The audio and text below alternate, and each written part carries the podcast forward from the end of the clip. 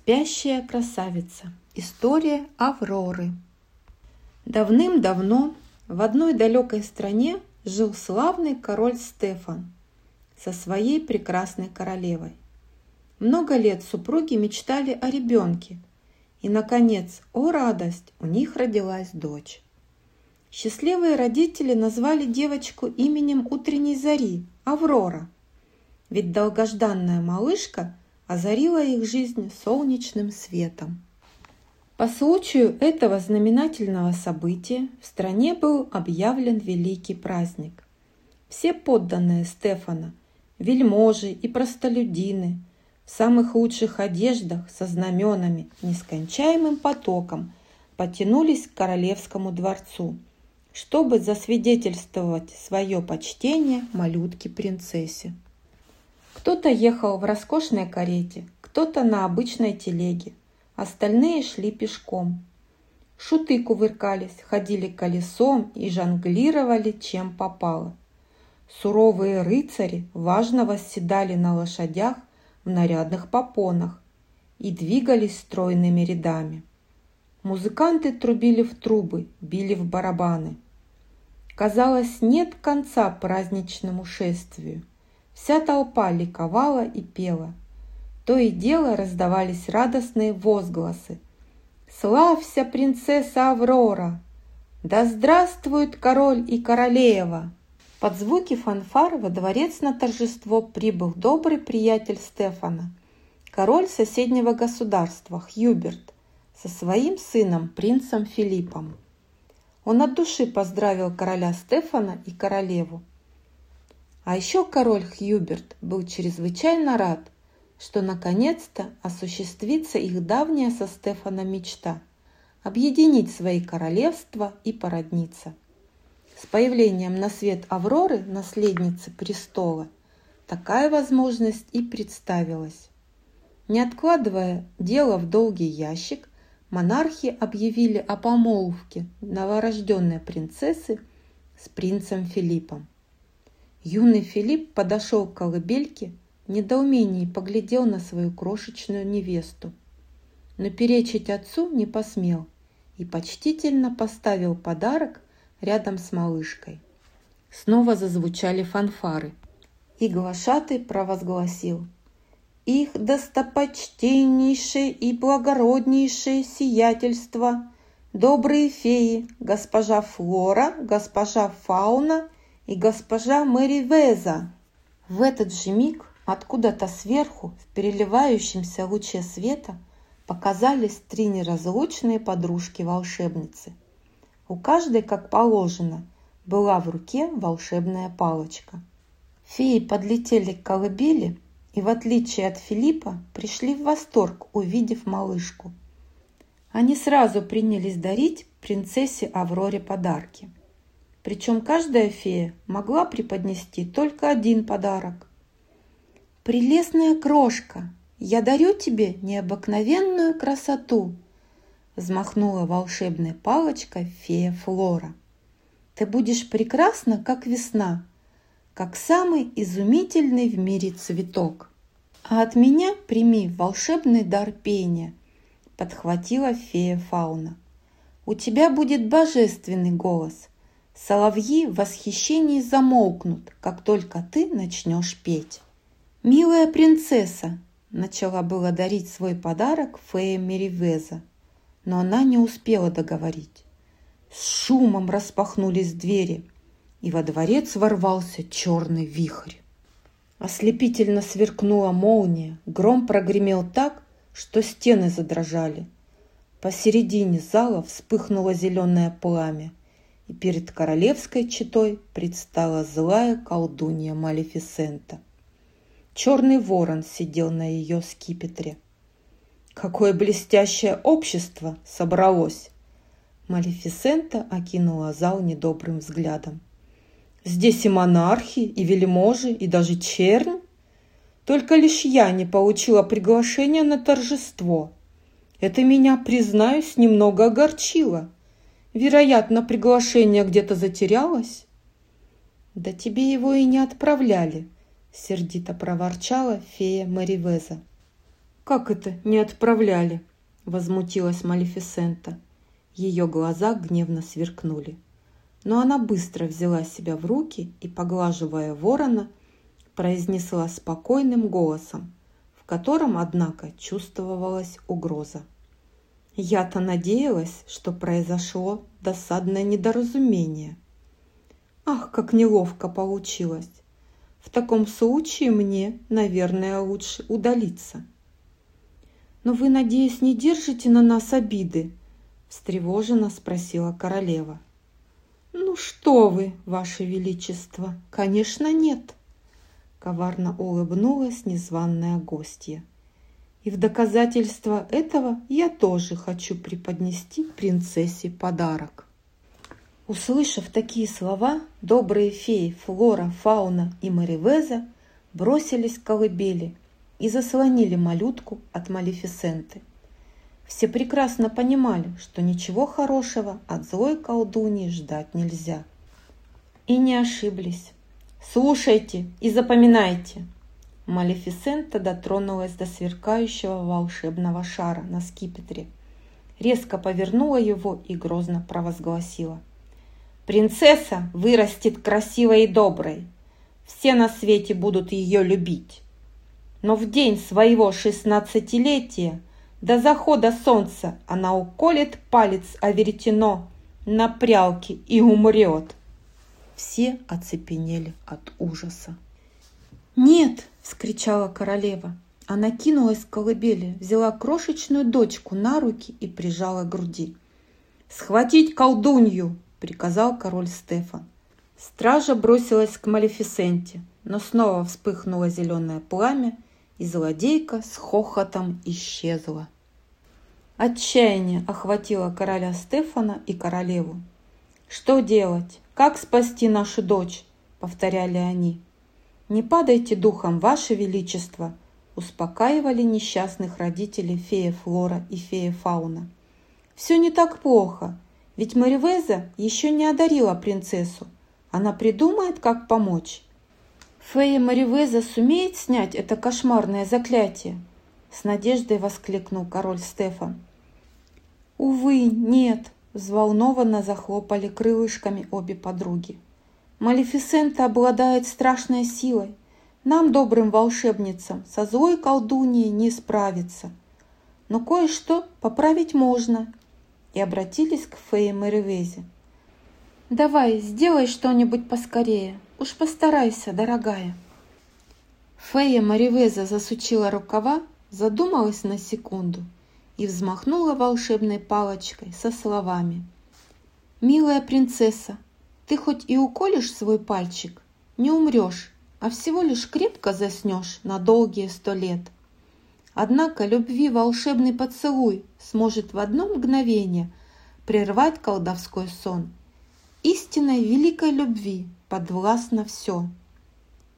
«Спасибо, дорогая Мэривеза!» – горячо поблагодарил король Стефан.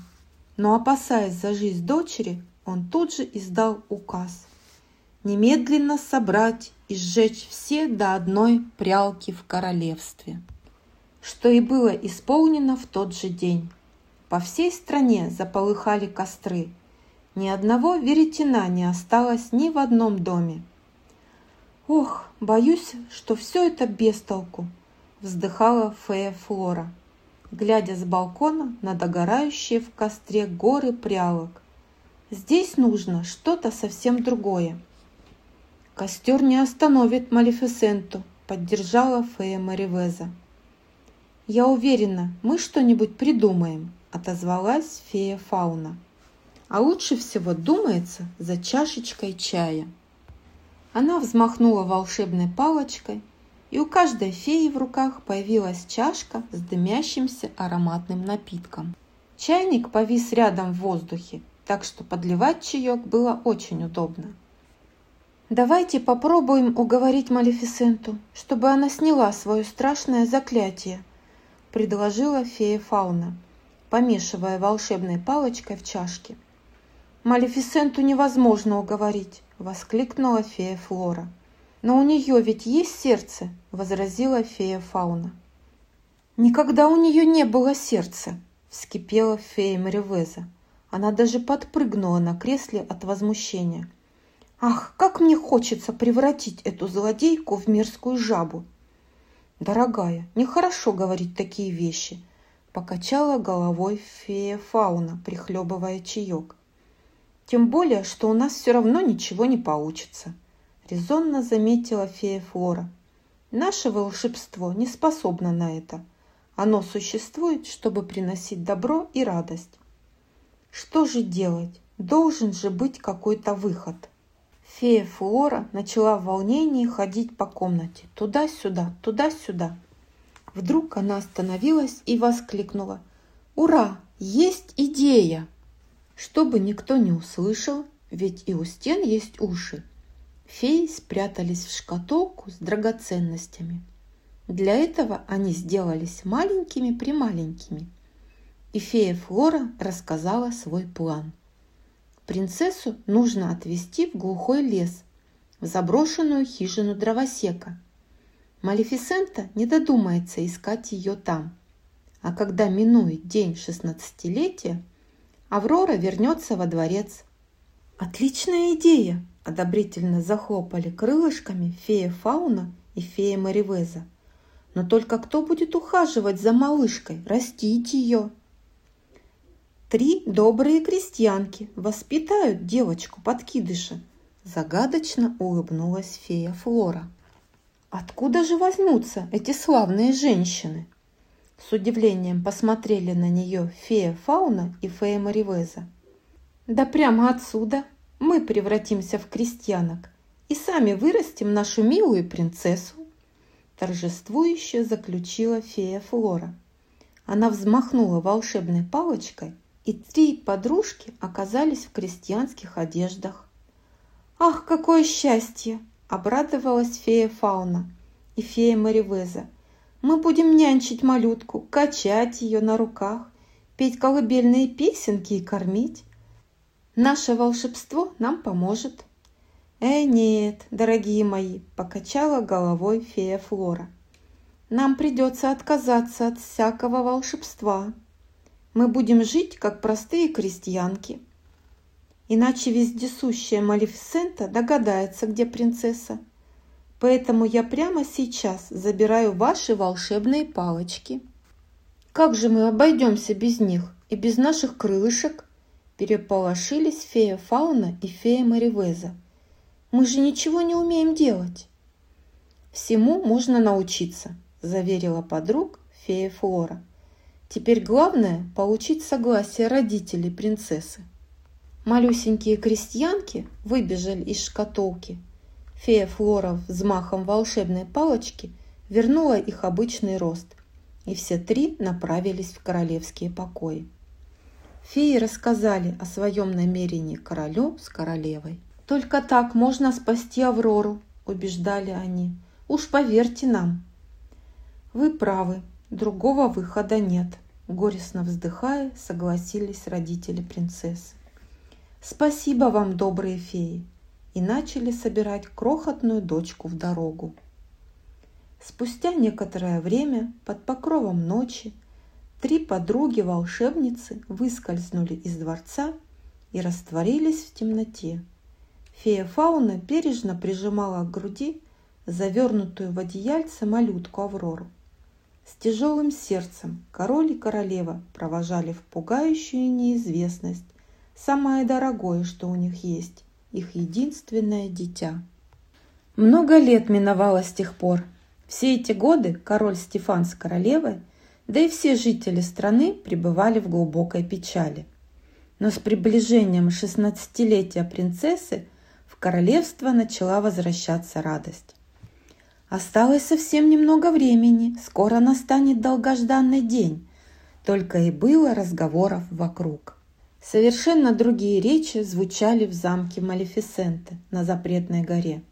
Разъяренная колдунья метала громы и молнии, что означало злобное пророчество еще не сбылось, и кричала своим слугам, клыкастым страшилищем со свиными рылами. «Где девчонка? Почему вы до сих пор ее не нашли? Прошло почти 16 лет, а про принцессу ничего не известно. Ни единого следа. Не могла же она раствориться в воздухе. Вы уверены, что искали ее всюду? Конечно, уверены. Мы долго искали принцессу. В городах, в лесах, во всех домах. Хрюкая и рыча оправдывались чудовища.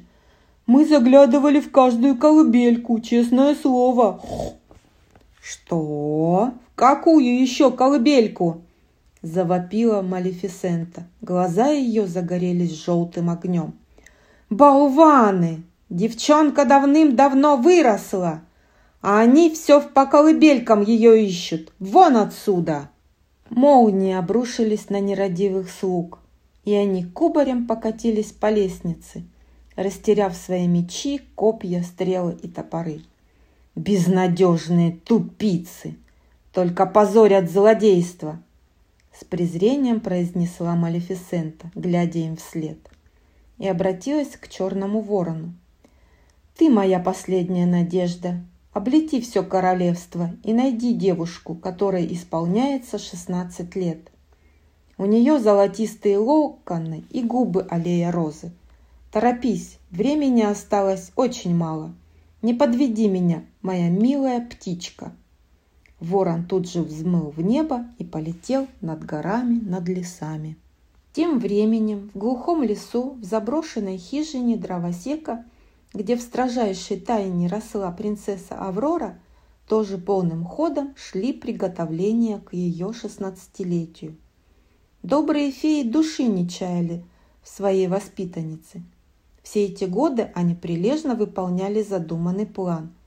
Жили без привычного волшебства, как простые крестьянки, и растили королевскую дочку. Для большей секретности феи дали юной принцессе имя Дикая Роза. Дикая Роза росла красавицей и умницей. Она была послушной, доброй, приветливой и не боялась никакой работы по дому. Во всем помогала феям или тетушкам, как воспитанница их называла. В день рождения своей любимицы феи надумали сделать ей потрясающий сюрприз, устроить веселый праздник и подарить чудесное платье и именинный пирог. Но на изготовление подарков требовалось немало времени, поэтому Дикую Розу попросили срочно пойти в лес, собрать корзину ягод, а то сюрприза не получится. «Но я ведь только вчера принесла много ягод», – удивилась девушка. «Нам нужны еще ягоды, как можно больше», – не растерялись феи. Они сунули корзинку в руки принцессы, накинули ей на голову шаль и выпроводили из дома. Дикой Розе ничего не оставалось, как помахать им рукой. «До свидания, милые тетушки! Домой не торопись, с незнакомцами не разговаривай!» напутствовала фея Флора. «Далеко не убегай», добавила фея Мэривеза. «Пока, милая», помахала платочком фея Фауна. И девушка отправилась в лес, а феи принялись за дело. Только вот как сшить платье и испечь пирог, они понятия не имели. «Боюсь, что у нас ничего не получится», нахмурилась фея Мэривеза. «Может, все-таки достанем волшебные палочки?» «Ни в коем случае, нельзя рисковать», – покачала головой фея Флора. «Мы вполне обойдемся без волшебства, ведь у нас есть отличные книги по домоводству. Они научат чему угодно, главное в точности выполнять все, что в них написано». «Я с детства мечтала испечь что-нибудь вкусненькое. Наконец-то сбудется моя мечта», – обрадовалась фея Фауна и поскорее открыла книгу «Умелая повариха». «А я займусь платьем», – объявила фея Флора. Она вытащила из сундука самую красивую ткань своего любимого розового цвета, достала портновские ножницы, иголку и углубилась в книгу «Умелая портниха».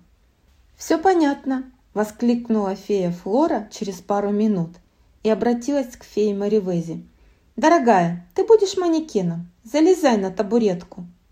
С этими словами начинающая умелая портниха накинула весь рулон ткани на свою подругу и, весело напевая, энергично защелкала ножницами. «Сейчас я прямо на тебе выкрою прелестное платье!» «Посмотрим!» – недоверчиво проворчала фея Мэривеза, закутанная в материю с головы до пят. «Прелестное платье может быть только голубого цвета». Это был ее любимый цвет. «Зачем ты взяла розовую ткань?» «Не переживай, в день рождения нашей Розе больше всего подойдет розовый наряд», успокаивала подругу фея Флора. Ну, а фея Фауна выбрала подходящий рецепт и начала замешивать тесто. Непрерывно заглядывая в книжечку, она лихо насыпала в миску сахар, муку, пряности, добавила дрожжей, налила молока и тщательно перемешала. Словом, сделала все в точности, как рекомендовала умелая повариха. Правда, яйца в тесто фея Фауна положила целиком, в скорлупке, ведь в книге не было сказано, что их надо разбить, а скорлупку выкинуть.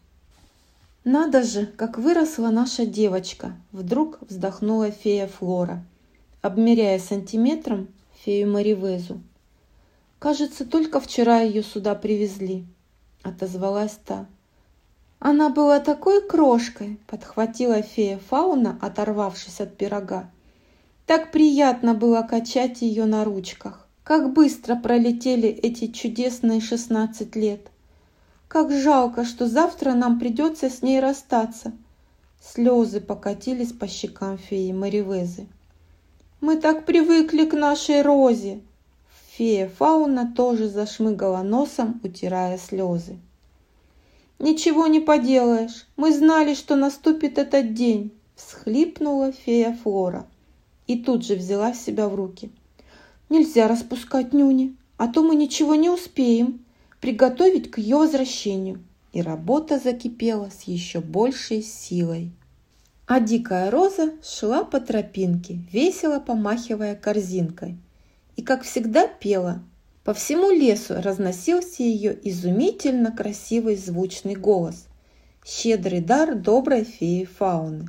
Птицы на все лады подпевали девушки. Симпатичные зверушки, белочки и зайчата сбежались к ней со всех сторон. Даже филин, дремавший в дупле, сразу передумал спать и поспешил к чудесной певунье. Услышал волшебное пение и юноша, ехавший по лесу на белом коне. Он остановился, завороженный, и воскликнул: «Какая красота! Я должен непременно узнать, кто так дивно поет!» Всадник решительно повернул коня, скомандовал ему: «Вперед, дружище!» и во весь опор поскакал на звуки чарующего голоса. Резво помчался конь, ловко перепрыгивая через овраги, через поваленные деревья. Еще один прыжок и, ах, досада! Всадник зацепился за ветку, не удержался в седле и свалился прямо в канаву, наполненную водой. «Ну и выбрал же ты дорогу, Самсон! Сахара сегодня не получишь!» укоризненно погрозил коню юноша. Конь недовольно фыркнул. «Мол, сам виноват, крепче нужно было сидеть в седле. С какой стати я теперь без сахара останусь?» Юноша вылез из воды и повесил на дерево плащ и шляпу сушиться.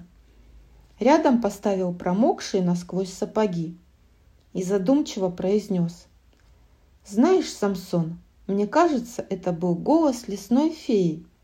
Обыкновенный человек не может так божественно петь». Конь в ответ вдруг встревожно заржал и оскалился, будто увидел нечто совершенно невероятное. Его хозяин обернулся и глазам своим не поверил. Его шляпа и сапоги шустро скакали по дороге, а над ним летел, помахивая рукавами, ярко-красный плащ. Конечно, юноше и в голову не могло прийти, что лесные зверушки издали заприметили его вещи и решили, что им и самим тоже они очень пригодятся. Зайчики прыгнули в сапоги, белка надела шляпу, птички подхватили плащ, и озорники понеслись прочь. «Стойте!» – изо всех сил закричал юноша и бросился вдогонку за своей стремительно удаляющейся одеждой. Зверушки с похищенными вещами торопились на полянку, где остановилась отдохнуть Дикая Роза. Они надумали устроить веселый маскарад. На Филина надели плащ, Белочка в шляпе устроилась у него на голове, и Филин с важным видом полетел к Дикой Розе, поджав лапки. При этом сапоги, а точнее зайчики в сапогах, прыгали прямо под Филином. Получилось забавное существо, у которого ноги двигались сами по себе, отдельно от туловища. «Ах, это почти что принц из моего сна!» – расхохоталась Дикая Роза. Она уже успела рассказать лесным друзьям, что много раз видела во сне прекрасного принца и больше всего на свете мечтает встретить его наяву. «Ваше высочество!» – присела в шутливом реверансе Дикая Роза. «Мне вообще-то строго-настрого запрещено разговаривать с незнакомцами, но с вами я уже познакомилась во сне, так что можно и потанцевать». Девушка изящно закружилась в вальсе с принцем, который был похож скорее на смешное пугало, и с чувством запела: «Ты пришел ко мне много снов тому назад, ты пришел во сне, но знаком он мне, твой ласковый взгляд». Этот потешный танец и увидел притаившийся за деревьями юноша, когда примчался на полянку следом за своими вещами. Он был поражен красотой Дикой Розы. И, конечно, тут же влюбился, подбежал к девушке, дотронулся до ее руки и взволнованно произнес: «Здравствуй, милая! Я тоже тебя во сне видел, честное слово. Давай познакомимся наяву». «Ах, нет!» – отпрянула Дикая Роза. Она бросилась было бежать, но, взглянув на юношу, обомлела. Он оказался необыкновенно похож на принца из ее сна. «Прости, я не хотел тебя напугать», – продолжал юноша. «Прошу тебя, скажи, кто ты, как твое имя?» «Меня зовут?» – начала было говорить Дикая Роза, но вовремя спохватилась. «Ай, я не могу назвать свое имя», – вздохнула она. «Прощай», – и побежала вглубь леса. «Когда я снова увижу тебя!» – крикнул юноша и к своей величайшей радости услышал: «Сегодня вечером приходи в хижину дровосека». А теперь посмотрим, как обстоят дела с сюрпризом, который тетушки-феи готовили для своей любимицы. Фея Флора наконец-то сшила платье. Если, конечно, можно назвать платьем немыслимый балахон, состоящий из кое-как скрепленных, перекошенных кусков материи. Никому бы и в голову не пришло, что фасон взят из книги «Умелая портниха». Зато огромный бант, украшающий этот фантастический наряд, получился просто великолепный. «Как тебе платье, дорогая?» – спросила фея Флора у феи Меривезы, которая все еще находилась внутри балахона в качестве манекена. «Не добавить ли пышных оборочек, да побольше, как ты считаешь?» «Я считаю, что это не платье, а форменное безобразие. Ты только представь, как ужаснется наша девочка, когда его увидит!» Фея Меривеза сердито замахала длиннющими рукавами и стала выпутываться из наряда, что оказалось весьма нелегким делом. «Хватит заниматься чепухой! Неужели непонятно, что без волшебства нам никак не обойтись?» «Пожалуй, Меривеза права», – вздохнула фея Фауна, потому что в этот момент именинный пирог, который она старательно соорудила в виде высокой многослойной башни из сырого теста, повалился на бок и растекся, несмотря на то, что находчивая Фауна предусмотрительно подперла его метлой. 16 свечей, которыми будущая умелая повариха поторопилась украсить свое творение, вдруг за дружкой рядком поплыли по ручейку из жидкого теста, по метелке прямиком вниз. Ничего не поделаешь, придется доставать волшебные палочки. Немного подумав, неохотно согласилась с подружками фея Флора. Только имейте в виду, мои дорогие, мы должны быть чрезвычайно осторожны. Ни в коем случае нельзя рисковать. Феи наглухо закрыли на засов окна и двери, тщательно заткнули платками все, до единой щелки в хижине. И лишь тогда фея Мэривеза раздала подругам долгожданные волшебные палочки. Впервые за 16 лет. Палочки радостно заискрились, они ведь тоже соскучились по своим добрым хозяйкам. «Я сотворю платье», – объявила фея Флора. «Ты, Фауна, снова займешься именинным пирогом, а Мэривеза приступит к уборке. Поторопитесь, Роза уже скоро вернется». Что и говорить, великое дело волшебство. Фея Флора взмахнула палочкой со словами: «Вот платье, чудо из чудес, для самой лучшей из принцесс». И ножницы тут же сами стали ловко кроить, а иголка с ниткой шить замечательный наряд, выбранный из книжки «Умелая портниха». А по команде феи Фауны немедленно начал готовиться именинный пирог. Чашка сама сыпала в миску муку, яйца дружно разбивались, сахар и корица аккуратно добавлялись. Причем все отмерялось, перемешивалось и взбивалось в точности по рецепту из книжки «Умелая повариха».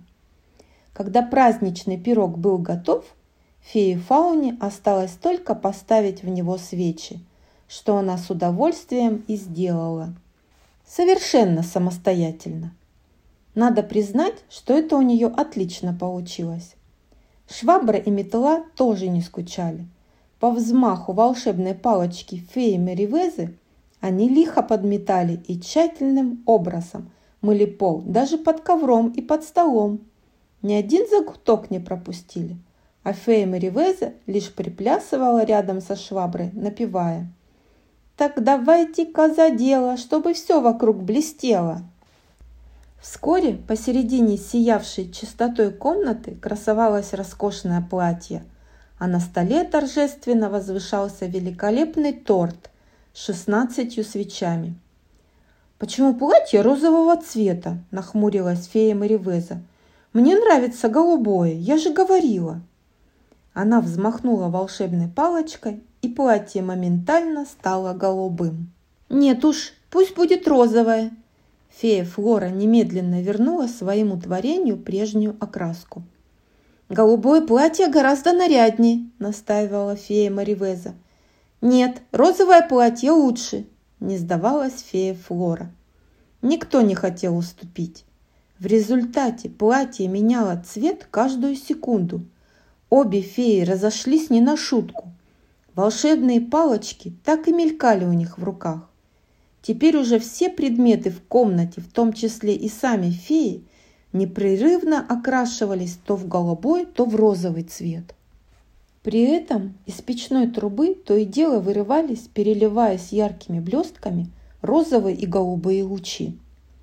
И надо же было такому случиться, что над лесом как раз в это время пролетал черный ворон, верный слуга злой колдуньи Малефисенты. Он заметил разноцветные вспышки. «Кажется, это то, что мне нужно», – мгновенно сообразил ворон и поспешил к домику фей. Не зря Малефисента возлагала на него самые большие надежды. А подружки-феи, забыв об осторожности, продолжали разноцветную волшебную перепалку.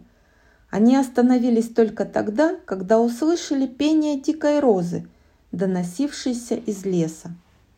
«Хватит дурачиться, именинница вот-вот появится», – спохватились феи и поскорее спрятались за перегородку.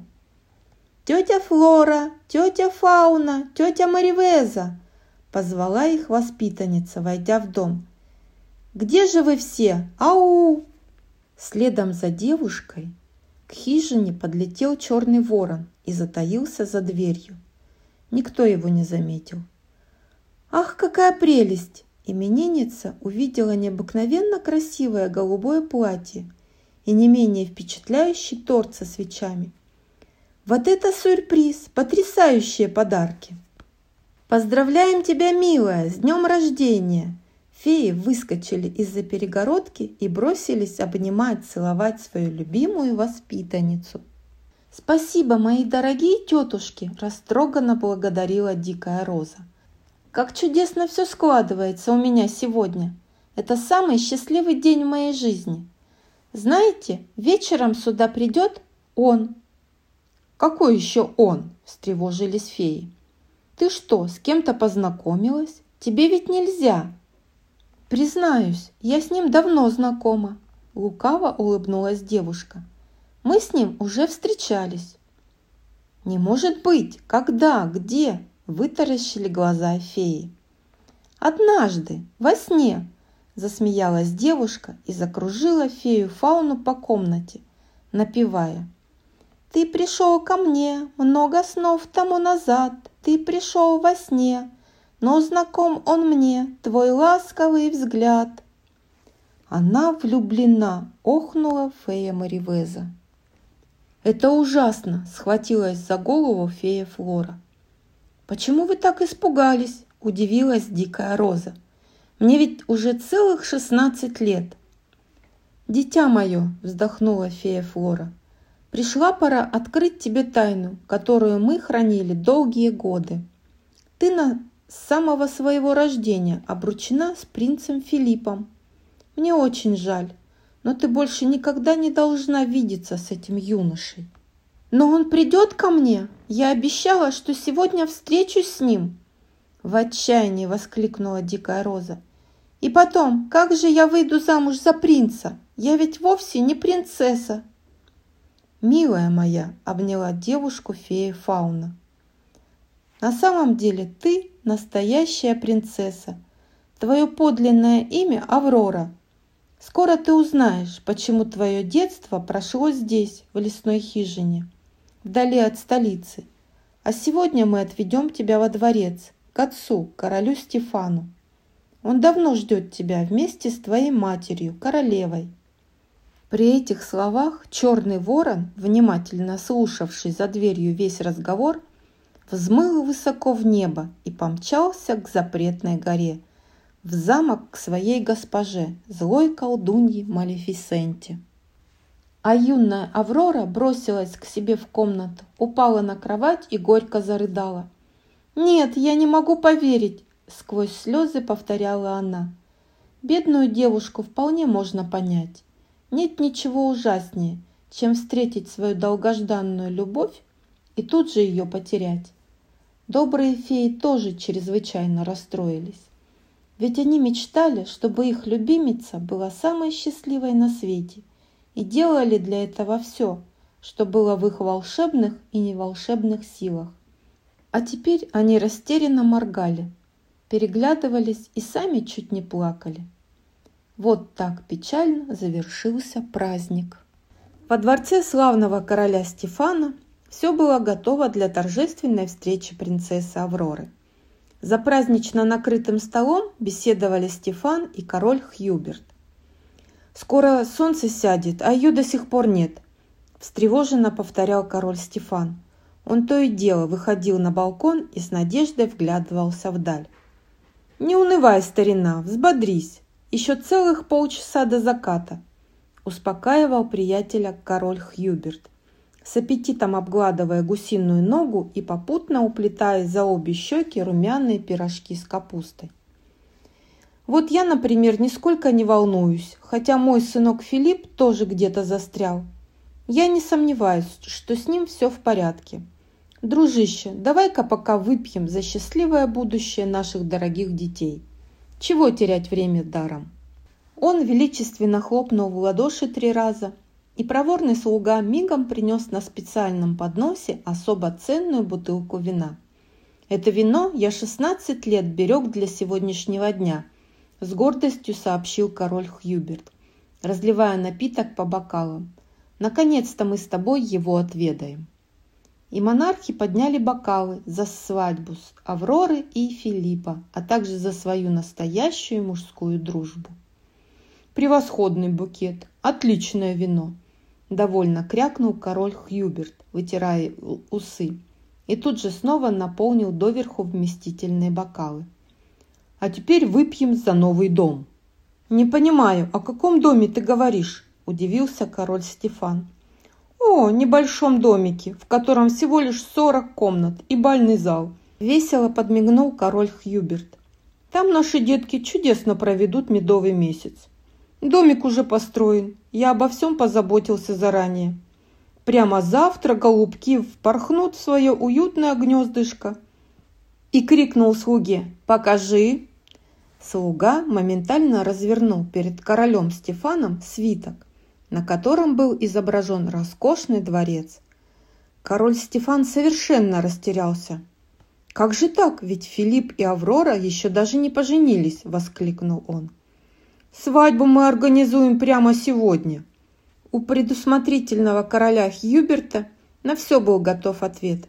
«Это дело недолго, я тебя уверяю». «Давай не будем торопиться», – решительно возразил король Стефан. «Я еще не видел свою дорогую дочурку после 16 лет разлуки, а ты уже собираешься забрать ее у меня». «Не переживай, дружище, разберемся. Только вначале нужно обязательно выпить за новый дом», – напомнил король Хьюберт. И монархи снова чокнулись и с удовольствием осушили бокалы. В этот момент в зал вошел глашатай и объявил: «Его королевское высочество принц Филипп!» «Вот и сынок прибыл. Я же говорил, что никуда он не денется», – обрадовался король Хьюберт. «Пойду-ка встречу своего неугомонного наследника». И поспешно спустился вниз по лестнице. По Дворцовой площади лихо мчался уже знакомый нам всадник в красном плаще на белом коне. Да-да, юноша, в которого влюбилась красавица Роза Аврора, оказался никем иным, как принцем Филиппом. Филипп остановился возле короля Хьюберта, спрыгнул с лошади. «Здравствуй, отец!» «Здравствуй, сынок! Тебе срочно нужно переодеться во что-нибудь торжественное», – сказал король Хьюберт, тепло обнимая сына. «Скоро ты, наконец-то, встретишься со своей невестой». «А я ее уже встретил», – мечтательно улыбнулся Филипп. «Встретил? Где? Когда?» – вытаращил глаза его отец. «Представь себе, вначале во сне, а потом и наяву». Принц Филипп легко приподнял своего весьма упитанного папу и закружился с ним в вальсе, напевая мелодию, услышанную в лесу от дикой розы. «Отпусти меня!» – с трудом вырвался король Хьюберт. «Филипп, объясни толком, что с тобой творится?» И юноша рассказал, что встретил в лесу прекрасную девушку, простую крестьянку, и что обязательно женится на ней. «Ты, надеюсь, шутишь?» – вскричал король Хьюберт. Он не верил своим ушам. «Нет, папа, не шучу», – серьезно ответил Филипп. «Не может быть!» «Твой хозяин шутит?» – с надеждой спросил король Хьюберт у коня Самсона. Самсон отрицательно помотал головой. «Разрази меня гром!» – завопил король Хьюберт, хватаясь за сердце. Ему показалось, что на него опрокинули ушат ледяной воды. «Филипп, мальчик мой, не делай глупостей! Ты ведь принц! Ты должен жениться только на принцессе. Приказываю тебе немедленно одуматься». «Я должен жениться только на любимой девушке. До свидания, папа». Филипп ловко вскочил на коня и помчался во весь опор навстречу с лесной красавицей. «Филипп, куда ты? Остановись!» Бросился вдогонку за юношей отец. Но вернуть влюбленного принца, конечно, уже было невозможно. Король Хьюберт в полной растерянности уселся на ступеньку возле дворца, снял корону и обхватил голову руками. «Ох, что же мне делать? Не представляю, как я расскажу об этом Стефану». Тем временем добрые феи, соблюдая чрезвычайную осторожность, провели принцессу Аврору из леса в ее родной дворец. Феи уже приняли свой обычный облик. Крестьянские одежды исчезли, зато опять появились крылышки. Принцесса была закутана в глухой синий плащ. Она покорно брела за тетушками, опустив голову. Наконец спутницы подошли к королевскому дворцу. Все четыре молча поднялись по крутой винтовой лестнице и неслышно, как тени, проскользнули в тайную комнату, расположенную высоко в башне. Никто не должен знать о возвращении принцессы, ведь солнце еще не закатилось. Фея Фауна тщательно задернула темные шторы. Фея Мэривеза закрыла дверь на засов, а фея Флора усадила Аврору перед зеркалом и торжественно произнесла: «Последний дар прими ты наш, твоей достойной красоты!» Феи одновременно взмахнули волшебными палочками, и в тот же миг прямо из воздуха возникла чудесная золотая корона. Фея Флора надела ее на принцессу со словами: «Носи, дитя, свою корону, знак власти и служения трону». Аврора в ответ уронила голову на руки и безутешно разрыдалась. «Пусть наша девочка немножко побудет одна», – вздохнула фея Флора. «Ей надо успокоиться». Волшебницы дружно, потихонечку вышли из комнаты и плотно притворили дверь. «Бедняжка, она так страдает из-за этого юноши», — огорченно промолвила фея Мэривеза.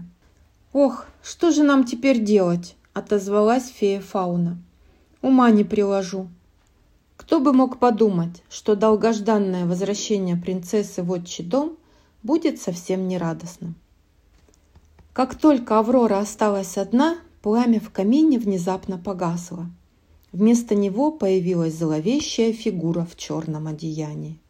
Это была колдунья Малефисента, та самая, от которой добрые феи старательно скрывали принцессу целых 16 лет. Глаза Малефисенты горели желтым огнем мести. От скипетра колдуньи отделилось зеленовато светящееся облако. Малефисента исчезла, а облако стало кружиться и медленно летать по всей комнате, отбрасывая неровные блики. Аврора поднялась и с расширенными, немигающими глазами направилась к нему. Стало понятно, что облако околдовало бедную девушку. Оно притягивало и манило принцессу. Вот облако подлетело к камину, каминная стена тут же исчезла, открылся глубокий ход, в который и устремилось облако. Аврора неотступно следовала за ним, она ничего не видела вокруг, кроме этого колдовского света. Кружась и переливаясь, облако привело принцессу по крутой винтовой лестнице на чердак. Там оно превратилось в светящуюся зеленую прялку. И властный голос приказал: «Коснись веретена!» Снизу раздались отчаянные возгласы: «Роза, где ты? Стой! Ничего не трогай!» Это феи спохватились и бросились вверх по лестнице за Авророй. Они торопились изо всех сил, но было слишком поздно. «Я тебе сказала, немедленно коснись веретена!» – повторил повелительный голос. Повинуясь приказу, не отводя неподвижного взгляда от прялки, принцесса протянула руку к веретену. «Роза, остановись!» – наперебой кричали феи. Наконец они добрались до чердака и в ужасе отпрянули. Перед ними предстала колдунья Малефисента, а на полу лежала бездыханная принцесса Аврора. Корона валялась около нее. «Неужели вы, нелепые, глупые простушки, надеялись провести меня, повелительницу зла?» — издевательски усмехнулась колдунья. «Никому никогда этого не удастся! Вот что стало с вашей драгоценной принцессой! Полюбуйтесь! Ха-ха-ха!» Малефисента дико захохотала, взмахнула скипетром и исчезла. Феи склонились над Авророй. Слезы градом покатились у них из глаз. «Я себе никогда этого не прощу!» – всхлипывала Флора. «Нельзя было оставлять ее одну!» «Мы все виноваты!» – вторили Фауна и Мэривеза. Немного придя в себя, феи бережно перенесли девушку в опочивальню, положили на постель. Они укрыли ее покрывалом и вложили в руку принцессы алую розу. Долго стояли феи возле ложа, на котором покоилась Аврора. Они смотрели на свою любимую воспитанницу и горько плакали. А с улицы донесся радостный шум. Феи вышли на балкон. Солнце уже село. Все жители королевства в праздничных одеждах собрались на площади у дворца. Они ждали принцессу. Трубили трубы, вспыхивали фейерверки. «Бедный король Стефан и королева», – печально промолвила фея Фауна. «Они умрут от горя, когда узнают, что произошло», – отозвалась фея Мэривеза. «Я придумала, что нужно сделать», – воскликнула фея Флора. «Король Стефан и королева ничего не узнают, если тоже заснут. А когда принцесса Аврора очнется, проснутся и они. Так что сейчас необходимо всех погрузить в сон. Да как можно быстрее! Вперед!» Три подружки одновременно замахали крылышками, вылетели из дворца и принялись навевать на королевство глубокий сон. По мановению волшебных палочек заснули грозные стражники и вельможи, знатные горожане и ремесленники, придворные дамы и крестьянки. Короче говоря, все жители королевства. Повсюду раздавались посапывания, похрапывания и посвистывания. Надо сказать, что в королевстве заснули не только люди. Уличные светильники тоже погрузились в сон. Задремал фонтан на Дворцовой площади. Одна за другой погасли свечи во дворце, а также во всех домах. «Ох!» – смачно зевнул король Стефан. «Да чего же хочется спать!» «О-о!» – с чувством широко зевнул в ответ король Хьюберт. «Дружище, я тебе должен кое-что рассказать. Представляешь, мой сынок, принц Филипп, умудрился влюбиться в какую-то лесную простолюдинку». Но король Стефан уже не слышал своего приятеля. Он спал богатырским сном.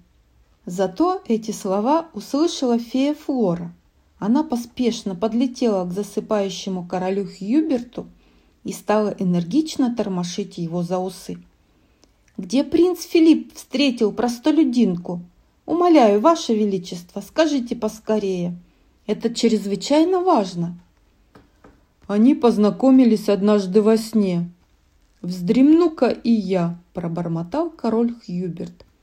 «Может, тоже с кем-нибудь познакомлюсь». И мгновенно захрапел. «Невероятно!» – стукнула себя по лбу волшебной палочкой фея Флора. «Так это был принц Филипп? Это его встретила Роза Аврора?» Она сообщила поразительную новость своим подругам и скомандовала: «Немедленно возвращаемся в лес, в хижину дровосека». Фея Мэривеза, фея Фауна ахнули и тотчас же покинули крепко спящее королевство. Принц Филипп во весь опор мчался по лесной тропе к своей возлюбленной. Душа его ликовала и пела от счастья. Вот, наконец, показался заветный домик, притулившийся у подножья огромного дерева. Принц прыгнул с коня, приосанился, поправил шляпу с пером и постучался в дверь. «Заходите!» – пригласил приветливый голос. Предвкушая долгожданную встречу, юноша вошел в хижину дровосека. В комнате оказалось совсем темно. Дверь сама с собой с шумом захлопнулась, и в тот же миг на принца со всех сторон набросились с веревками и дубинками ужасные чудовища – слуги колдуньи Малефисенты. Отчаянно сопротивлялся Филипп, но он был без оружия, а нападавших было слишком много. И они одолели. Чудовища связали принца, рот заткнули платком. Их госпожа Малефисента с восторгом наблюдала за происходящим из дальнего угла комнаты. Когда неравная борьба завершилась, колдунья со свечой в руке подошла к юноше. «Надо же, какой приятный сюрприз!» – зловеще усмехнулась она.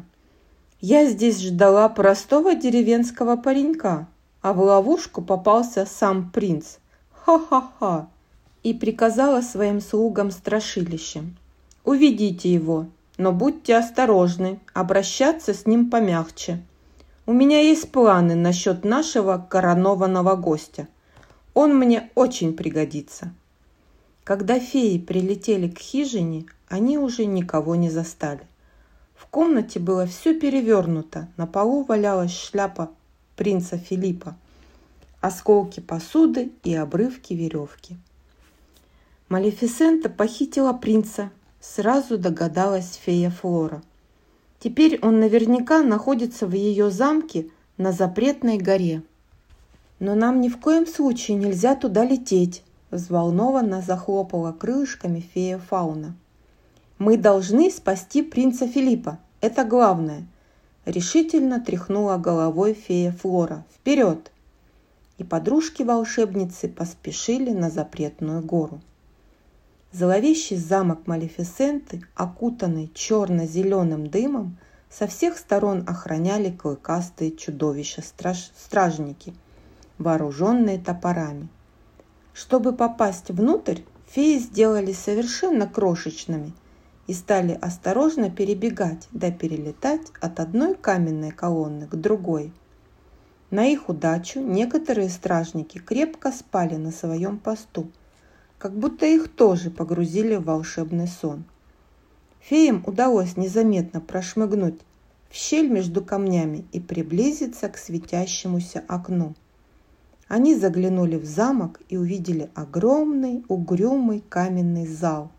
Вокруг зеленоватого костра в неистовой пляске извивались самые ужасные страшилища, каких только можно себе представить. Они размахивали мечами, топорами, дубинами и свирепо скалили клыки. На высоком троне восседала повелительница зла, колдунья Малефисента. Рядом с ней, как всегда, находился черный ворон. «Как печально, что принц Филипп не может принять участие в нашем празднестве», задумчиво произнесла колдунья, поглаживая ворона. «Пожалуй, надо его проведать и подбодрить. Идем, моя птичка». Малефисента поднялась с трона и в сопровождении своего верного слуги направилась к темнице. По длинной лестнице она спустилась вниз. Отважные маленькие феи летели следом. Малефисента не спеша подошла к темнице и открыла дверь, запертую на ключ. Принц Филипп, прикованный к стене, сидел на каменной скамье, опустив голову. «Не горюйте, принц!» – злорадно усмехнулась Малефисента. «Я уверена, что вас ждет прекрасное будущее!» И колдунья повернула светящийся шар на скипетре. «Посмотрите сюда! Это дворец короля Стефана!» Юноша поднял глаза и действительно увидел дворец, который он покинул совсем недавно. «А в самой высокой башне сладко спит и грезит о любви принцесса Аврора», издевательским голосом продолжала Малефисента, поворачивая волшебный шар. «Обратите внимание, что красавица, как две капли воды, похожа на простолюдинку, с которой вы познакомились в лесу и которая навеки завладела вашим сердцем. У нее точно такие же золотые волосы и губы краше алых роз». У принца перехватило дыхание. На ложе покоилась его возлюбленная. «У вас впереди столько радости! Всего через каких-нибудь 100 лет вы поцелуете свою избранницу!» Не унималась Малефисента. «Годы пролетят, как одно мгновение. Не беда, что вы немного состаритесь, да и ваш конь превратится в старую клячу. Зато принцесса к этому времени хорошенько выспится и станет еще прекрасней, и, может быть, даже узнает вас в дряхлом сгорбленном старичке». Филипп вскочил в ярости, сжимая кулаки, но тяжелые цепи не давали ему и шагу ступить. «Ха-ха-ха!» – зловеще расхохоталась Малефисента. Она была чрезвычайно довольна произведенным впечатлением. «Какой у меня сегодня замечательный удачный денек! До свидания, ваше высочество. Продолжайте мечтать о своем грядущем счастье, а я пойду немного вздремну. Впервые за 16 лет я могу спокойно поспать. И обратилась к черному ворону. Идем, моя милая птичка. Колдунья заперла каменную дверь на ключ и удалилась с вороном на плече. Три феи сейчас же слетели в окно темницы и приняли свой обычный вид. «Тссс! Молчи!» Фея Флора поднесла палец к губам, прежде чем изумленный юноша успел что-либо сказать. Нет времени объяснять. И неразлучные подружки принялись за работу. Фея Флора своей волшебной палочкой освободила Филиппа от оков на руках. Фея Фауна успешно справилась с цепями на ногах узника. А фея Мэривеза очень ловко открыла дверь темницы. Принц хотел было кинуться к выходу, но фея Флора остановила его. «На пути к настоящей любви тебя будут ждать различные опасности. Тебе помогут их преодолеть волшебный щит добродетели и могучий меч истины. Держи!» Фея взмахнула своей палочкой, и в руках у юноши появилось волшебное оружие. «Это оружие правоты», – пояснила фея Флора. «С его помощью ты сокрушишь любое зло. А теперь идем скорей, нам надо торопиться». Принц Филипп со своими спасительницами выбежал из темницы и тут же прямо на лестнице столкнулся с черным вороном, который, видимо, что-то заподозрив, решил вернуться. Ворон оторопел, завопил и немедленно поднял по тревоге вооруженных чудовищ, воинов колдуньи Малефисенты. Саму хозяйку заботливый слуга решил не беспокоить. Со всех сторон к беглецам ринулись клыкастые страшилища с топорами, копьями, мечами. Они хрюкали и рычали. Их было несметное количество, но принц Филипп мастерски отбил первую атаку и прорвался к своему верному коню Самсону, прикованному к скале. Фея Мэривеза, не мешкая, направила волшебную палочку на цепи и освободила скакуна. А чудовища продолжали наступать. Чего только они не предпринимали, чтобы остановить беглецов. И сбрасывали на них огромные каменные глыбы, и выпускали из луков тысячи стрел, и лили воду из гигантских котлов, установленных на крепостной стене. Но добрые феи бдительно охраняли принца. Взмах волшебной палочки и огромные валуны на лету превратились в безобидные переливающиеся мыльные пузыри, меткие стрелы в нежные цветы, а водяная стена, преградившая дорогу Филиппу, в радужную арку, под которой он лихо промчался на коне. Поняв, что беглецы уходят, черный ворон кинулся к высокой дальней башне, где отдыхала Малефисента. «Стой!» – фея Мэривеза настигла ворона, направив на него волшебную палочку, и самый преданный слуга колдуньи окаменел, не долетев до своей госпожи совсем чуть-чуть. «В таком виде ты мне нравишься гораздо больше», – удовлетворенно заметила фея Мэривеза и полетела догонять друзей. Шум разбудил колдунью Малефисенту. «В чем дело?» – недовольно произнесла она. «Почему мне мешают спать?»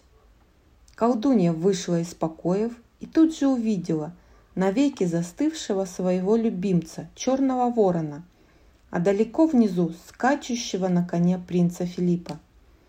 «Нет!» – взревела Малефисента. «Не уйдешь!» Стоя на вершине запретной горы, колдунья начала метать громы и молнии в сторону беглецов. Скалы рушились на пути принца, но он уверенно двигался вперед.